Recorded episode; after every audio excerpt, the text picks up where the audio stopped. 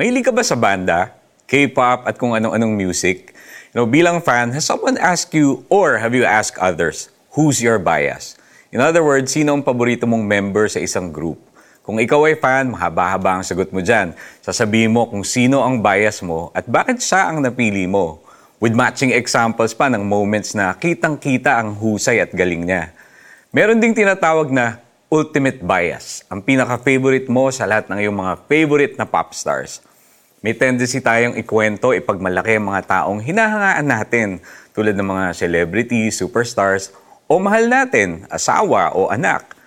Ngunit may isa na karapat-dapat na makareceive ng ating paghanga at devotion. Ang dapat, ultimate bias sa buong buhay natin. Siyempre, si Lord. Sa awit one forty-five, binuhos ni King David ang praises sa ating Panginoon. Pinuri na si Lord sa kanyang kadakilaan, mga gawa ng makapangyarihan at kahanga-hanga, kabutihan at katuwiran. Ipinaalala sa atin ni David na ang Diyos ay majestic, ngunit siya rin ay mapagmahal at puno ng habag.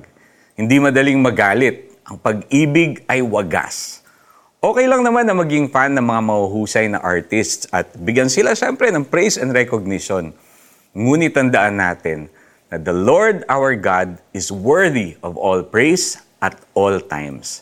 Sa pamamagitan ng pagsusuri sa sinasabi ng Bible tungkol sa Panginoon, pagkonekta sa Kanya sa pagdarasal, at pagpapasalamat sa Kanya para sa Kanyang blessings at kabutihan sa atin, we can declare along with David, dakila ka, Yahweh, at karapat-dapat na ika'y purihin.